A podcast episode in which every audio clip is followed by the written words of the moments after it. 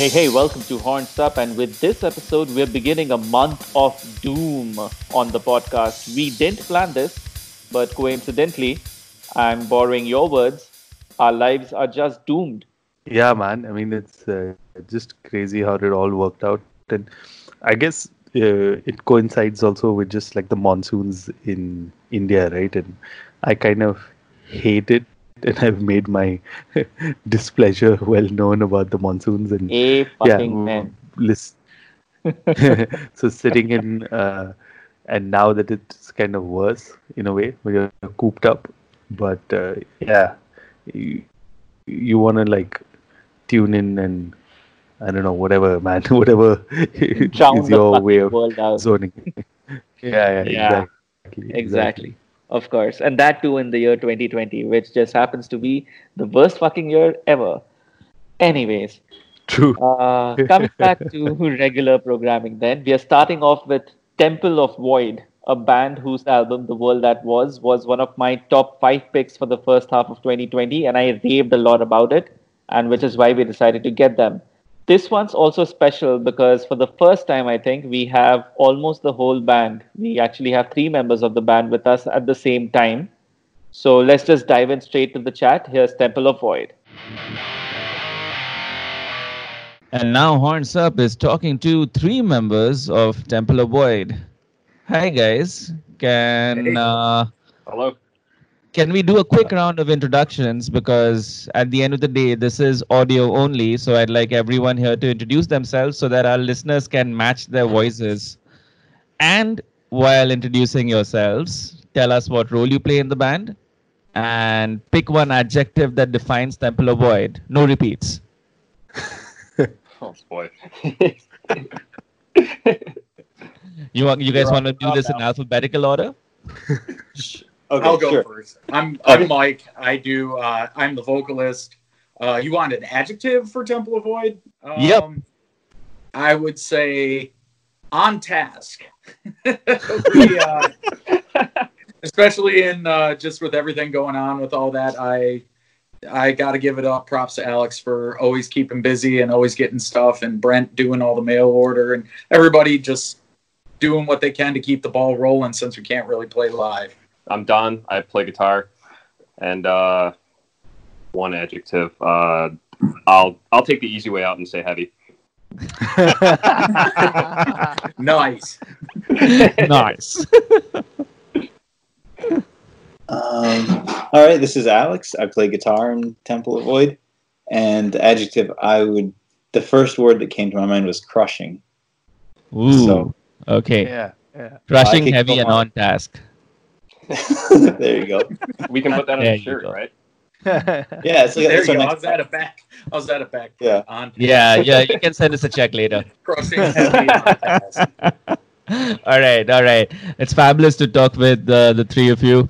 Um, so let's start off by talking a little bit about the band itself. Uh, you guys define yourselves as a death doom band. So allow me to pull your leg a little bit here.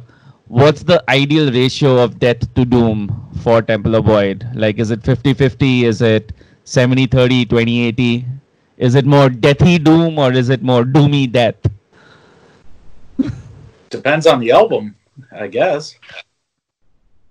Yeah, I, I think that's um, I think that's what's so cool about it from our perspective is that we can't really answer that. We have to be wishy washy with that response because it depends on what we're feeling at any given moment.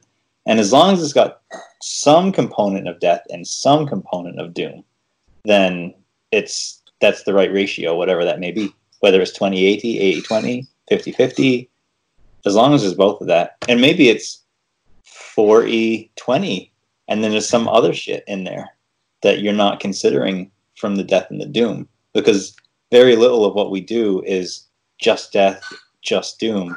There's typically some other components thrown in the mix. So, Hmm. Yeah. Okay. so we, we kind of wriggled our way out of that answer. It's like I said with the Smartly, smartly played. Smart, smart, smartly played. Yeah, I was gonna say with the album stuff, it really depends on like because the first one definitely like overall went more towards doom. The second one, Lords of Death, was clearly Yeah. more in like the death metal realm, and then the last one that we had is is kind of more like that 50-50, like you said. It's sort of in between there. So, so who in the band brings, you know, the death part, and who brings the doom? Also, we're also polite that none of us want to like be the first person to speak. well, I, I think that's probably like a probably like a, a 50-50 or some kind of a ratio between you know between like riffs and stuff like that. You know, and it's uh I don't know. It's just kind of at least for me, like when I'm like coming up with riffs or ideas and whatnot, it's just whatever you know, whatever falls out of me that I think sounds cool or not, and I present to the band. And usually, I've kind of found with uh, you know with with when an idea starts and then when it gets filtered in, you know, into the band, you know, all together, like it comes out sounding differently than you know when it was first conceived a lot of the time too. we all bring well mike brings like 100% death with his vocals you know Yeah. Yeah. Um, well, So- what about the Queens? yeah i mean may, yeah m- maybe nothing's as black and white as saying it 100% but he contributes so much to the death aspect hmm. and for me like when i write guitar i like to like i was listening to deicide today like once upon the cross and just like when i was working out and i'm just thinking man this is such an awesome blueprint for like if i just had to like one kind of death metal record on a desert island like you can make a strong argument for once upon the cross as far as like the kind of riffs that i like to play so Uh-huh. that influences me when i'm writing the death stuff and then i don't feel like i write a ton of doom anymore as much as i write some of the more weirder stuff quote unquote um, but then we have had a couple stuff recently that's kind of that hum influence like that i know don you're not really digging inlet but like i feel like i mean that's that's doomy but i feel like that's where my like the doom is like a little bit different now than maybe where it was at least from my perspective when i bring it Hmm. Okay. it's like alternative doom Yeah. It's almost Yeah. like they're everybody kind of provides a little bit of a safeguard to to kind of keep it still rooted in like the death doom sort of realm because like Alex said, like he'll kind of take things and he'll incorporate influences or like Don even, you know, it's like take influences that may not traditionally be in that death doom that like you know whatever it was like 40 20 plus like odd percentages of other things that we were saying before. So it's like uh, even with the world that was like it's mostly death vocals aside from like the one main track on it uh, leave the light behind. And a lot of that is because there's a lot of other things going on where like riff wise with don and al you know writing. So it's like that kind of roots it back into the death metal. Like jason's not really like a typical death metal drummer. So like sometimes you need that to kind of root it back in there because there will be like a beat that isn't always typical you know i mean for like somebody like let's say that re- you know relies heavily on stuff like double kicks and you know a lot of like traditional you know you know cannibal corpse style drum beats and things like that, that you know that we typically associate with like death metal you know we don't really typically use things like blasting and things like that so like vocals and riffs kind of provide that balance and you know it, it works as like checks and balances so you know we're not going too far off into left field i think Okay. Okay. So, um, allow me to ask you guys this. Uh, did you guys always want to be a death doom band? I mean, what were the early jams like? How did you guys arrive at this kind of a sound? to me, I was just actually talking about this in an interview, in a, a written interview the other day. I used to work out with Eric, the original guitarist, and when we were kind of talking about what we wanted to do, we both leaned towards doom as like the primary the primary genre that we wanted Okay. to bring into the mix and I've always wanted to have like a Paradise Lost icon era band.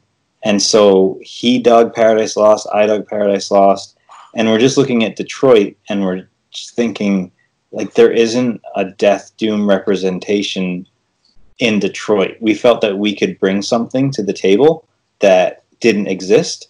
So when we started it, you know, we were bringing in like, you know, Jason, Brent, Mike, Eric, myself, you're feeling each other out. Like Brent and I have played together in bands for like 20 years, but the rest of the guys never played in a band with, you know. So it was you know feeling things out. The first track we ever wrote, Ward of Crom, um, we realized that that wasn't the direction we wanted to go in.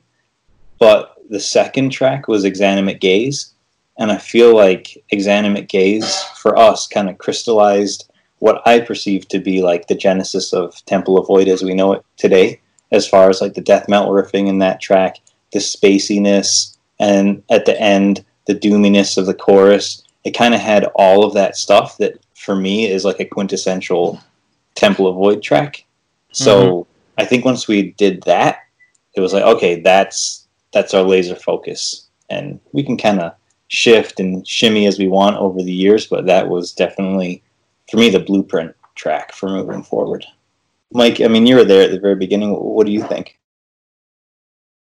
Um, well, I yeah, I mean, when I came in, because I know out of that original lineup, I was like the last guy that kind of came in, and you guys kind of contacted me, like, because I I kind of knew Eric through like some other stuff, and kind of hit me up because I was doing the Acid thing and whatnot, and then I came in, and it was like you guys had. It was like the three songs, and there was like uh, Ward of Crom, and actually they didn't even have titles at the time, but it was like yeah, they had like working titles, but it was like Ward of Crom, Exanimate Gaze, and Beyond the Ultimate. And Beyond the Ultimate and Exanimate Gaze were more unified and, and everything. And that's why it makes sense that Ward of Crom was the first one. I think you, I don't know, there really isn't much more that I could add to it. I think that you pretty much nailed how it was. It kind of started off, you guys were kind of feeling each other out. And then I kind of came into the mix, and it all sort of just kind of coalesced together as more like a death doom thing, more than just like a emphasis on like a heavy doom with um, some like deathier influences. Because I know you guys had tried a couple other people out prior to me, and you were, you know, I mean, you were looking for something more death metal vocals, more, you know. Yeah, I was. Yeah, Yeah. like more of like a Candlemass kind of traditional. Like he was thinking Trouble, Candlemass, that kind of thing, and I was Oh, thinking okay. I was thinking death metal. And then when he called Mike up and Mike provided those vocals, it was like, fuck. yeah, dude. Now it's coming yeah, 'cause together. I didn't even. Yeah, I, yeah, yeah. I just kind of was like, oh, whatever. I'm just, I've never done vocals. Sure, I'll try it. You know. Okay. Uh, uh, Don, uh, what about you? I mean, um, you're you're coming in at the time when, uh, or you came in at a time when uh, Temple of Void was already up and running. What were your Yeah. first impressions of the band as such when uh, you heard them, and did you, at that time, know that you would want to be a part of this? Wow. Uh, uh, yes. Uh, I'll, and I'll, I'll go back, you know, and further with that. I've known, I've known Alex and Brent for about 20 years as well. Uh, I played with a band, with Brent in a band years and years ago.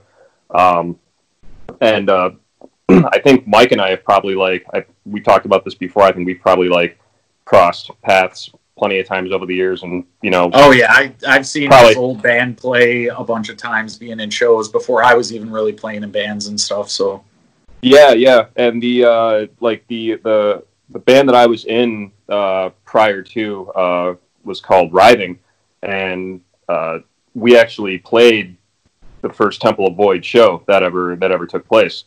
Um, so I kind of feel like everything's kind of come you know full circle a little bit, and uh, you know definitely like like uh, when I was seeing Temple of Void play live, it was you know one of my thoughts was like like I wish I wrote some of these riffs, you know. And uh, you know, now I get to play them, so it kind of works out. It works out pretty well for me. Um, but it's, uh, I think like the five of us, like I think like we all work really, really well together. Like I feel like we do. I mean, I feel like you know the four of them prior to me coming in worked really, really well together. And I just try to add what I can to the mix, you know, while keeping, you know, while still trying to keep everything rooted with, you know, what the original intentions were with the band. Um, you know, it's been, you know, the experience has been really, really good. Now that you've told us uh, all about this, what's your songwriting process like now? I mean, what comes first, the riff or music, uh, the song theme idea, or the lyrics? Don, we need to schedule some more time to hang out and write more riffs. Yeah, yeah. Like, usually- like right now, we, we've had like a COVID process where Uh-huh. Don and I are just writing independently and then throwing a whole bunch of riffs into a Dropbox folder. And then every couple weeks, Don comes to my house. We start jamming on them together. We write stuff, and then we bring it to the band. And at no point do we ever bring a whole song. Like that's never happened in seven years. I don't think we bring the genesis. We bring some sort of seed that we plant, and then it goes through umpteen iterations and changes and transmogrifications as everyone in the band has a different idea and input. And we write fast riffs that get played slow. You know, like we don't know what's going to happen once we bring it to the to the band. And that's where like the magic happens. Is like Brent doesn't have to write a riff. He contributes, you know, with his his verbal ideas, then we can kind of manifest that as we're jamming together and you know, and then Jason just has such a different idea from drumming that it takes it takes a village in this case. I I I really like that because you know uh, at the end of the day, for most, uh, the idealistic version of every band is supposed to be that it's a collaborative effort by everyone and not just one person's music that is being played by other people because that one person cannot play each and every instrument. Well, un- unless you're like Putrid Pile or someone. So, yeah. okay, cool. So, um, let's talk about the world that was. And yes, this was an album that our listeners would have heard of before because I included it as part of my top five albums to be released in 2020 till the end of June 2020. Uh, yeah, you've received similar accolades and lots of positive vibes from listeners across the world, right? Uh, why do you guys think this album has resonated with your listeners?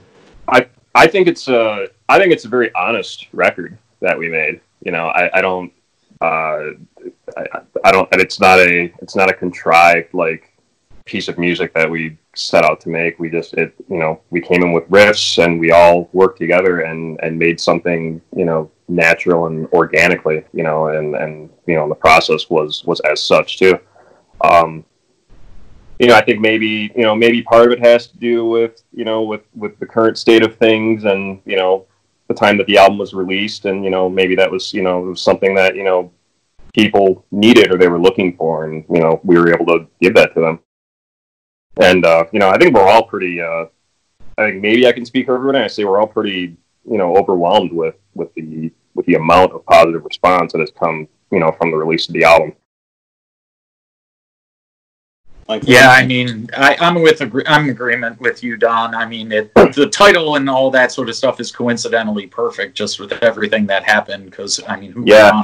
But, but I I mostly agree with the fact that it's it's an honest album. I I think that that kind of it's worn on its sleeve. I think that does shine through. I know at least for me lyrically, it was a bit different for me, and I will say that I came pretty honestly with with the lyrics as far as that goes. And I know the riffs and everything. Everything's just really sincere about it overall. I think from our own personal standpoint, like it's definitely a record that we're all pretty proud of. And I think if we're getting back to adjectives, if I may, I think it's immersive in, in a way yeah. that resonates with people from like the artwork perspective. Like the artwork through this atmosphere through the songs through the lyrics like i think it's a very cohesive and well thought out record from an immersion perspective. It feels yes, a bit three-dimensional. Definitely.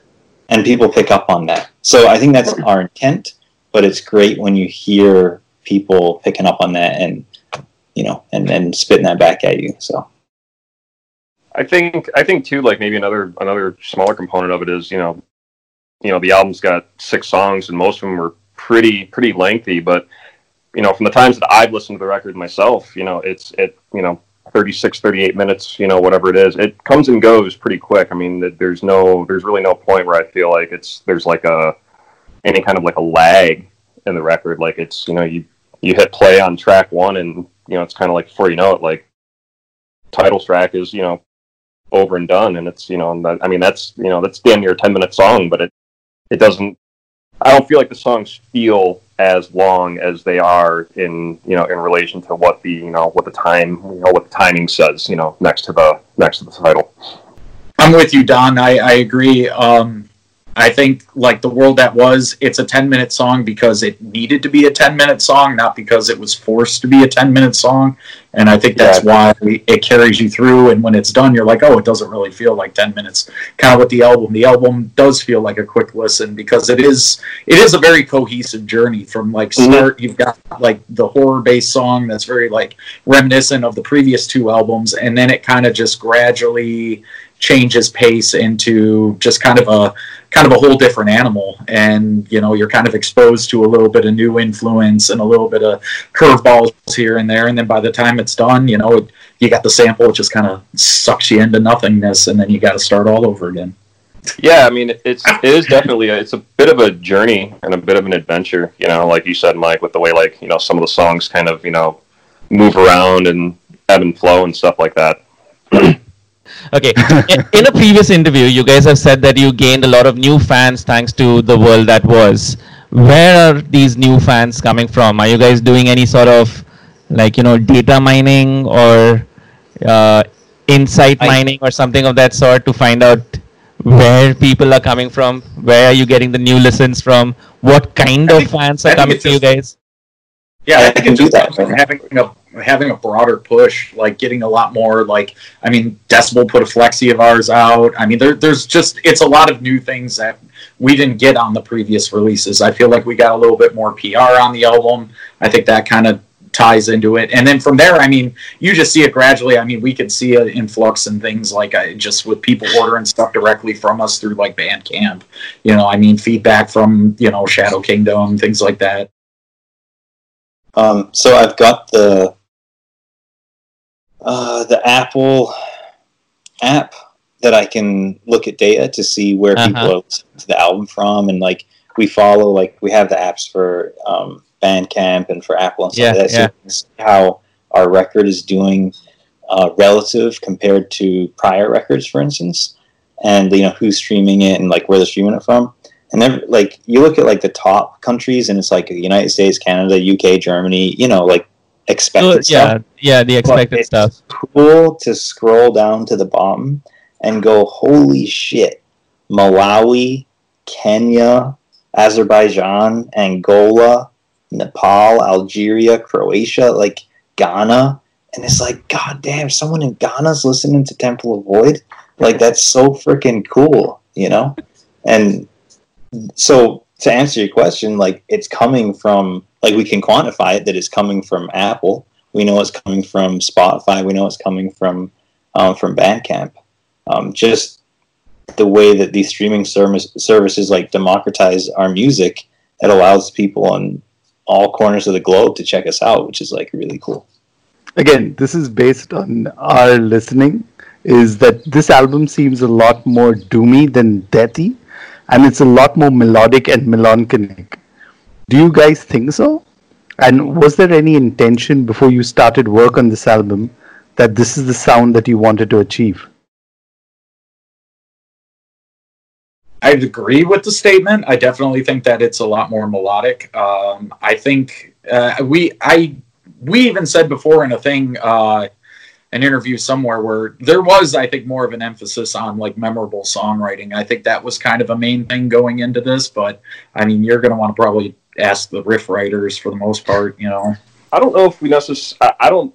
At least not in my head. I, I didn't. I didn't set out to say, okay, we gotta, you know, you know, the album's got to sound like this, or you know, it's got to, you know, we, well, you know, kind of like what I said earlier. Like everything was pretty, you know, natural and and organic, like the way, you know, the way the songs kind of came together. You know, some of, you know, a couple of them came together a little quicker than others. You know, but you know, something like like the title track, like you know, Alex and I started on that when we were we were rehearsing it in my house for you know for a time, and you know we were we just both plugged in our amps and and turned everything on, and we we were both just kind of you know just you know getting sounds you know before we were going to start playing some songs, and we both were like down towards like the bottom of the neck on our guitars, and we both hit like separate notes that just kind of worked together, and that was kind of how that thing started.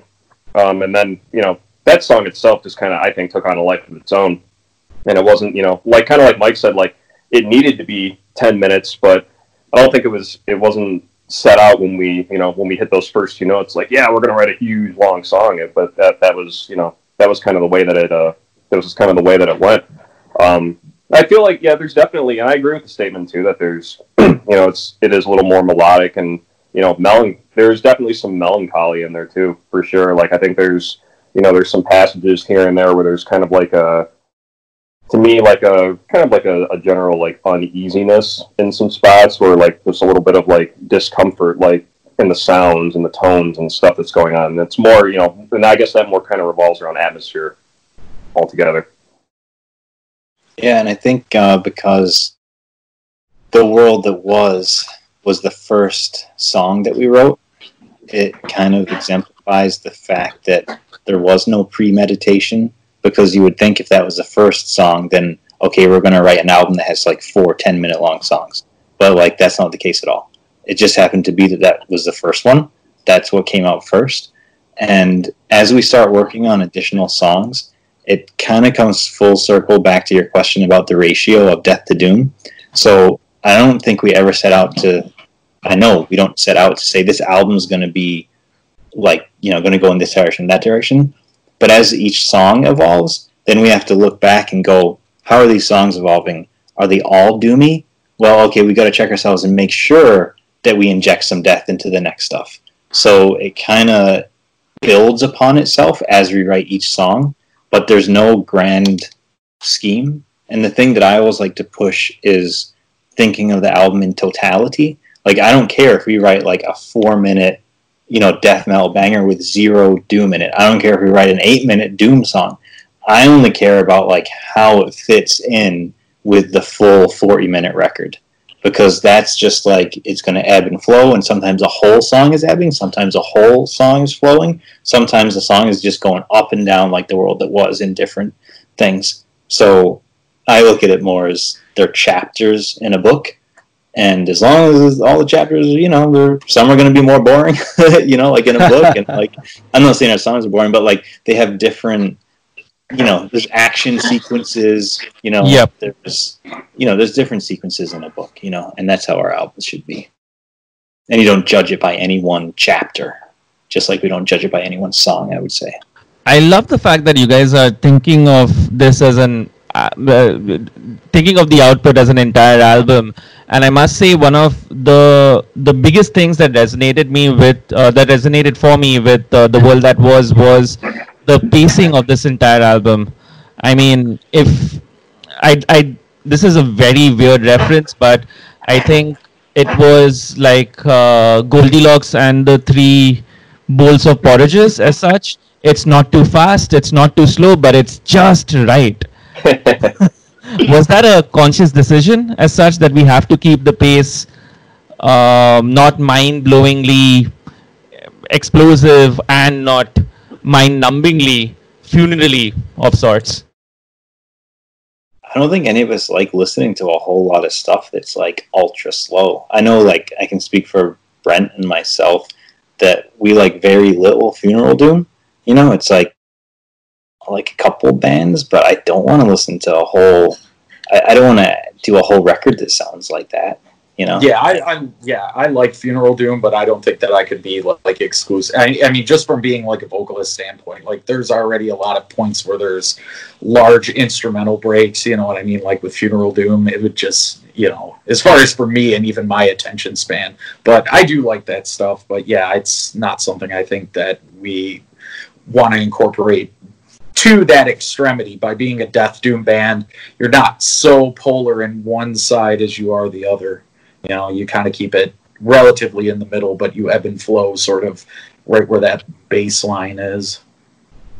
Yeah i think there's like oh, i think there's sometimes when you know like i, I mean i think like as you know as far as like you know in with temple of void like to me like temple of void is like a, a slow band. Like that's you know like mike said it's not like you know there's not like you know, a bunch of double bass and, you know, blast beats at, you know, 250 BPM or anything like that.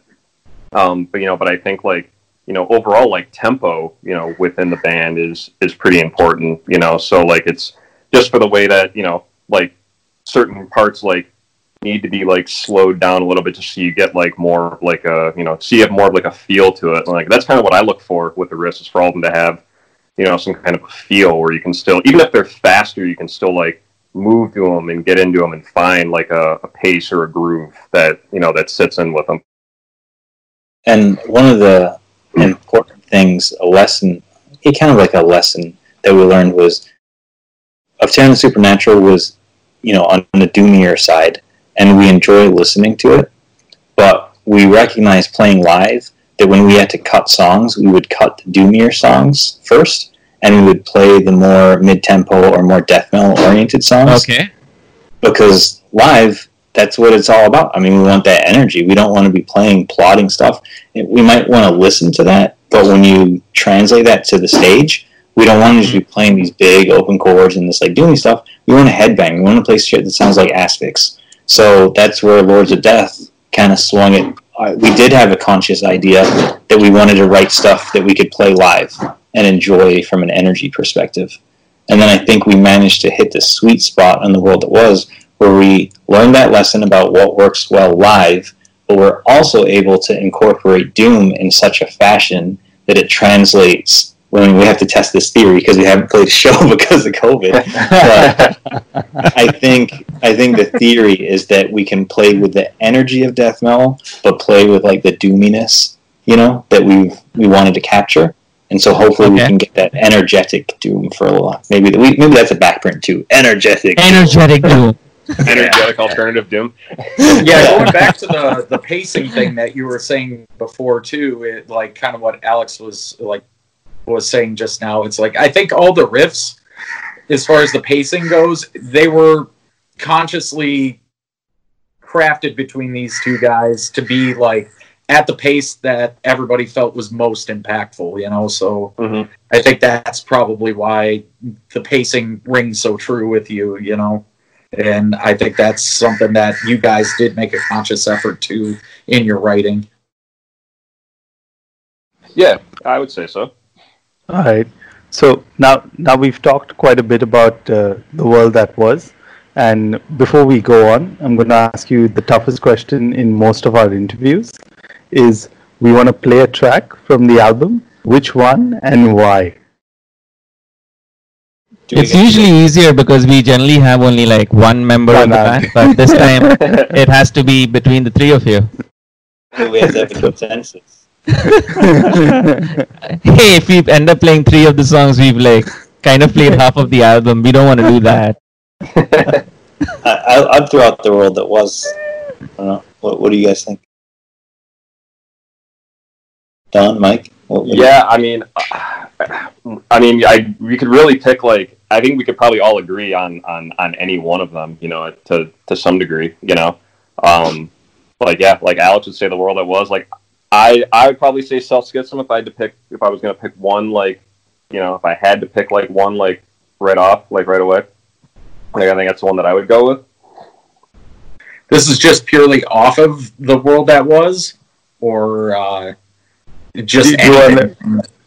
Or do you want to pick up from the split also that you guys put out? Which one do you want to pick from? Because then Or it's- from the earlier album. the split, the the four doors, or the the heart. I actually I really like Harvest of Flesh. I think that's uh, that was a pretty good one. I was glad that we were able to do that with uh, Revel in Flesh. oh wow, okay. I can pick that one. Um, I like that. I think that it's. Uh, I was going to say that'll be my pick. I guess. Um, I like that See one. now it's only two from the it's- album and then one spare song, so it's not the half the album. So you guys are good, right? Yeah, there you go. Yeah, I would. I would back. Uh, I think Don, you would back Harvest of Flesh too. So Oh yeah, yeah, definitely. yeah, Harvest of Flesh. So I think that was. I think that was choose one definitely album. the more like just straightforward death metal kind of like gore lyrics uh, that we ever did. I I think that was cool. It was, uh, you know. I don't know. I really like the riffing on it. I like the I from a lyrical point on, on my own contribution. I thought the lyrics were pretty pretty tongue in cheek, kind of akin to my sense of humor. Anyway, uh, I think that uh, just the production on that it was done in the same sessions that we did the Four Doors to Death. Something about that production, I think, recording session that we did, I think came out as very heavy. So plus it I was like cool the outro to it. Like yeah. the, the drum outro. I like the fact that you say lampshade. You know, so a fine belt or lampshade. yeah. All right, so here it is.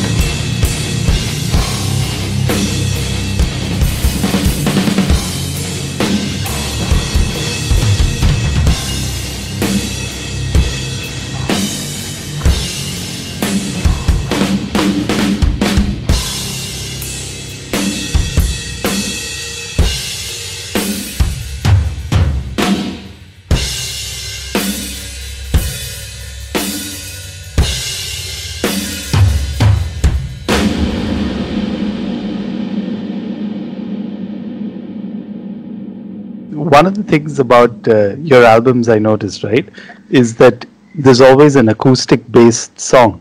So is it now like a signature of sort? You know, something that everyone expects on the album? Um, I mean, at this point, because Don and Alex are basically the guitar players. I mean, like they do most of the song craft, most of the riff craft, things like that. Like I've offered some ideas here and there, but I kind of, I mostly like them having their own riff dynamic anyway. And this is kind of like the acoustic stuff is kind of like my way to, I guess, maybe add something, you know, musically to it. Um, so usually, and and it's something that I can, can kind of compose in my house by myself, you know, in sort of solitude, which is kind of like the right mindset for that sort of thing, anyway. Um, and I don't know, I I don't mind doing it because, yeah, like I said, it's it's kind of my my musical contribution to it without you know stepping on too much of the toes as far as the riff writing dynamic and. uh I don't know. It's something I actually I actually really enjoy playing acoustic guitar. I, I like it, eh, equally as much as I do playing electric. So it's cool for me because any of the other bands I play, and I'm playing electric guitar anyway. So it's kind of it's different and it's a way for me to kind of branch out some other influences and things like that. So I like doing it, and as long as those guys are encouraging of it, I I'll continue to do it. Yeah, I mean, I, I think it's I think it's great having like you know because Mike is you know Mike plays guitar too, you know, but like he just does vocals with Temple of Void, you know. So I think it's good that he has you know that there's like a that there is like a third you know guitar voice you know somewhere on the record, and uh and like the stuff that Mike writes for those pieces are all really really good. Like I would love I I would I would listen to a whole album of those if if like ever uh, if you ever did one of those, man, I would totally listen to one of those. Yeah, and they, Another offer on the table.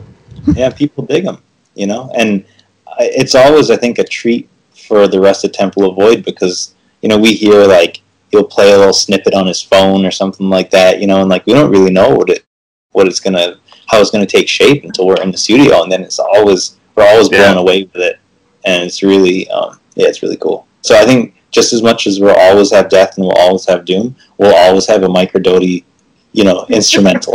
and I, I think too with especially with with that one on the world that was i think the you know again with with the placement of the songs and how the album runs i think that that track is like a really like a really good kind of dividing line for for like kind of like the way the record kind of shifts it's kind of like a good like there's like a like a line there where it like you know you got casket of shame and Yeah. follows on after that and leave light behind before that.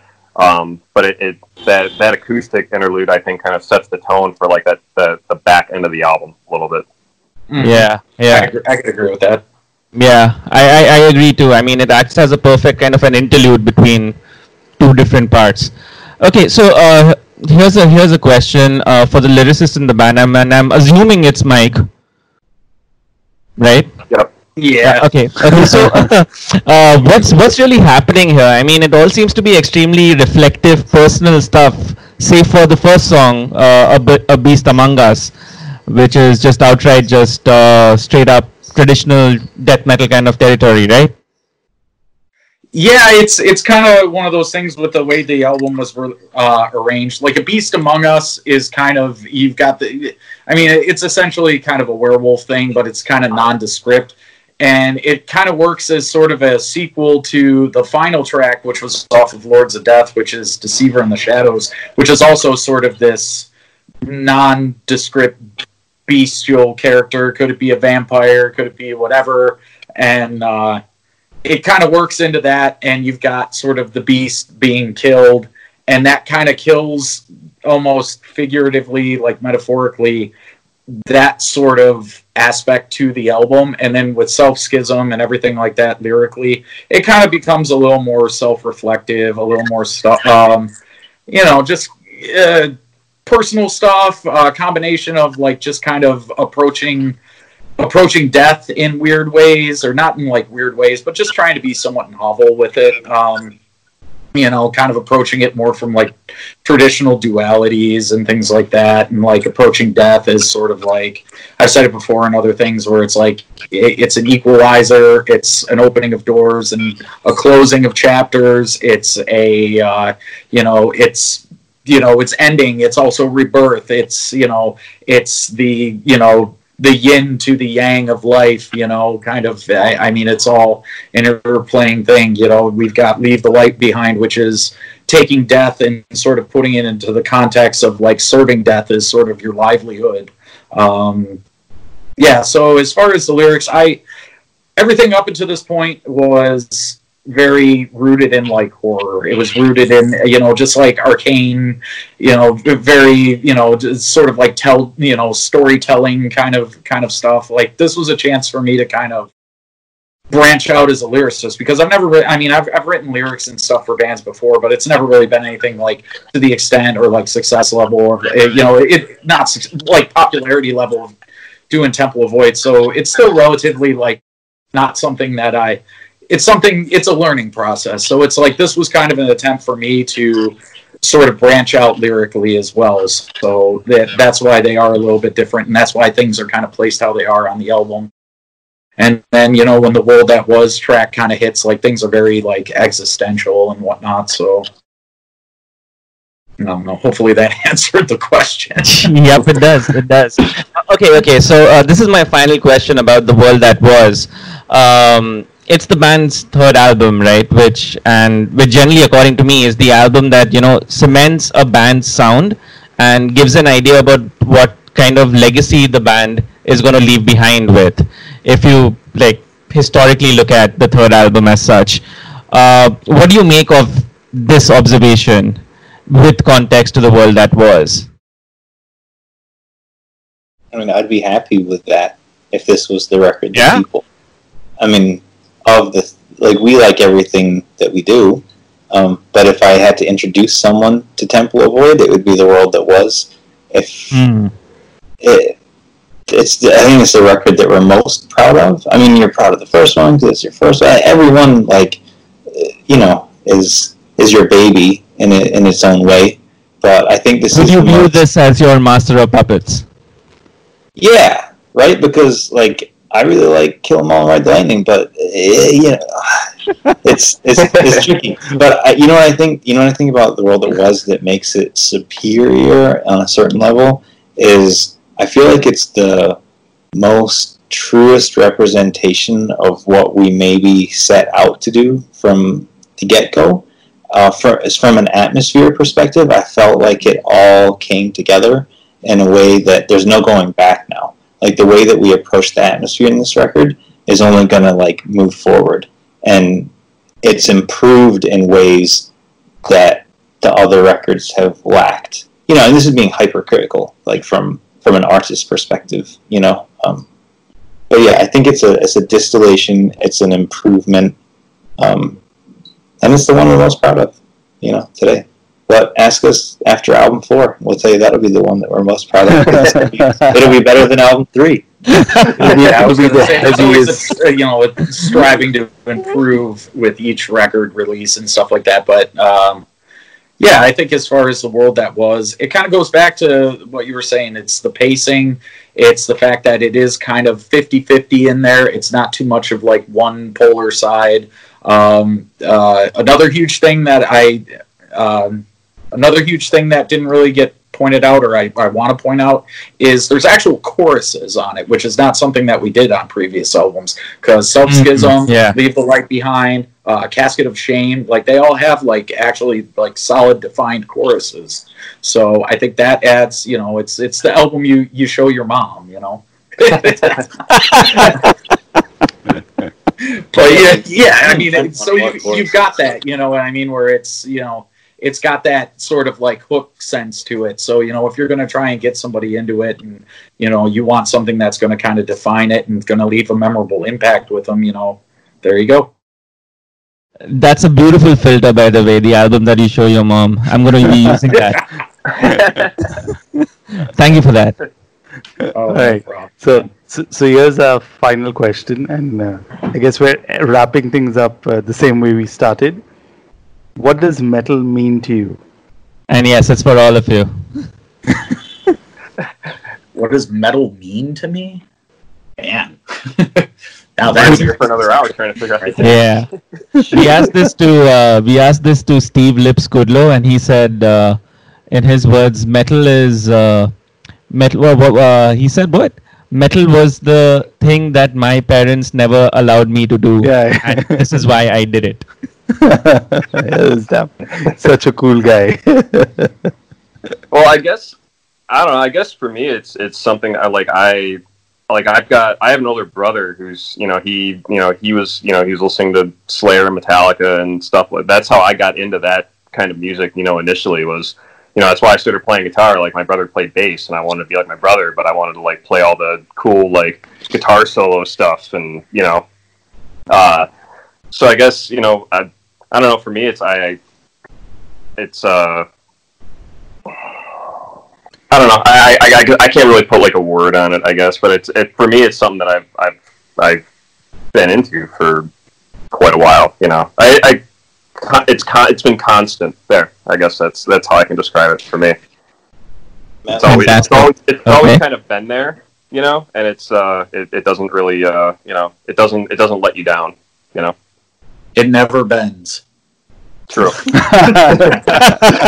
Heavy metal never bends. Um, Well, yeah, I want to I want to I want to change my answer and just say what Mike said. I'm telling Um, you, you guys are coming up with great T-shirt ideas on this. Heavy metal never bends. Metal, it never bends. no, I, I can't. I can't claim that. Um, I don't know, man. Metal for me, escape. I guess. Um, I mean, I, I guess I could just go for music in general. You know, no matter what kind of shit is going on with your life, no matter what's you know, just anything. I mean, it just everybody goes through shit every day. Everybody's got, you know, you're into metal. I think Rollins said it. I mean, kind of more into punk and stuff, but it's like you like heavy music because you have heavy emotion. And I think that translates perfectly to heavy metal just as much as it does like, you know, hardcore punk or, or anything else, just or even just rock and roll, you know. You have heavy emotions and things like that. I've always found coping. I've always found, you know, a lot of things like that with just listening to music and heavy metal in general, especially metal just being like a, a limit pushing genre in general. Um, you know, you you could do so many things from funeral doom to stuff that you know on more like the grind and like noisecore and and th- I mean like you, you I, there's just a complete spectrum of things that you can do and you can immerse yourself in, and you know that's always worked for me and it's always been you know I wouldn't have found these two dudes to jam with if it wasn't for heavy metal. You know, I mean I wouldn't you know it's kind of you know it's a way it's a connection you know especially for people that are like introverted people in general and Yeah. that's my that's my take on it Which leaves Alex. Well, I, I'm going to riff on what he said and um, quote Morbid Angel extreme music for extreme people. So, um, for me, metal is creation. If I had to say one word, and metal is expression. So, it's a creative expression, you know? Um, and metal is i'm just going to fill in the blanks with a whole bunch of different words it's creation it's expression and at its best it's transcendent there are times on stage when everything comes together everything is right and as a musician it feels like a transcendent moment and it doesn't Yeah. happen every show all the time but when it does i mean i'm getting like goosebumps just thinking about it that there's nothing greater in life than when you get that kind of transcendent moment um, and you stop playing the instrument and it's just You can it's just playing feel it. you. Yeah. yeah and it's just it's all the vibe and you don't that is just the greatest thing in the world. Um, and sometimes you can get that transcendence and that through the creation process. Like i love writing songs. I love being in the studio it's just a different kind of you know transcendence but um, i think when everything connects and everything vibes and you write something together and like Don and I, we just hit the, the, the right notes at the right time. And we're like, oh shit. And then it just starts to come forth. that giving birth to something new that didn't exist before, that that's Mel, you know. That was beautiful. All right, Temple of Void. Thank you guys so much for taking some uh, time out and doing this. We know you've got uh, very busy days as such with your jobs, etc. And interviews can be a bit of a strain. I hope you guys had fun with this one. Uh, thank you guys once again for doing what you do. And uh, Don, thank you for your service on the front line. Um, shout out to Brent and Jason as well. Thanks. Thanks all of you for making some time out of this. Us. Yeah, these these were these are good questions. This was fun. Thank you Yeah. for taking the time out of your day to to do this. Really appreciate it. Yeah, we, Awesome. we definitely do. Thank you. Yeah, it was a good time, man. Thank you. All right. So now that we have been doomed once, let's get ready to get doomed again. Next week, we're chatting with a brand new Indian Doom or drone project. Peter, what can you tell us about that? To start off with, uh, from what I've read, it was all conceptualized and recorded during this pandemic period. So, uh, very curious to see uh, that. But uh, also, uh, the project is by someone I know for a really long time, and uh, he's a part of uh, the Indian heavy metal act Kryptos, and also Oh, yeah. the Stoner Doom Act, uh, Bevar Sea. So yeah, my good friend uh, Ganesh, aka Jack. Um, glad to have him on the podcast and chat with him all things Doom and Drone. Yup, Mega Drone. That's for next week. Till then, tata, bye bye. Stay safe, everyone. Reach out to us. We are at hornsuppod.com. I'm at Trend Crusher. I'm at Asmo Annie. Uh, we are at Hornsuppod on Twitter. Till the next time, horns up. Hands up.